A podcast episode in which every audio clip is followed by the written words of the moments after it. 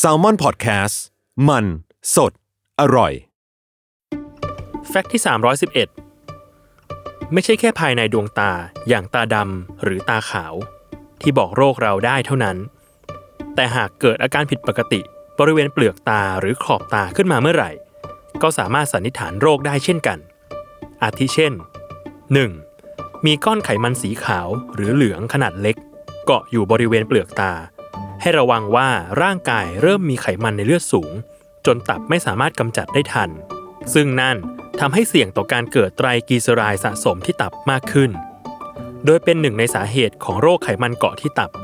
และอาจลามเลยถึงโรคตับแข็งและโรคเบาหวานได้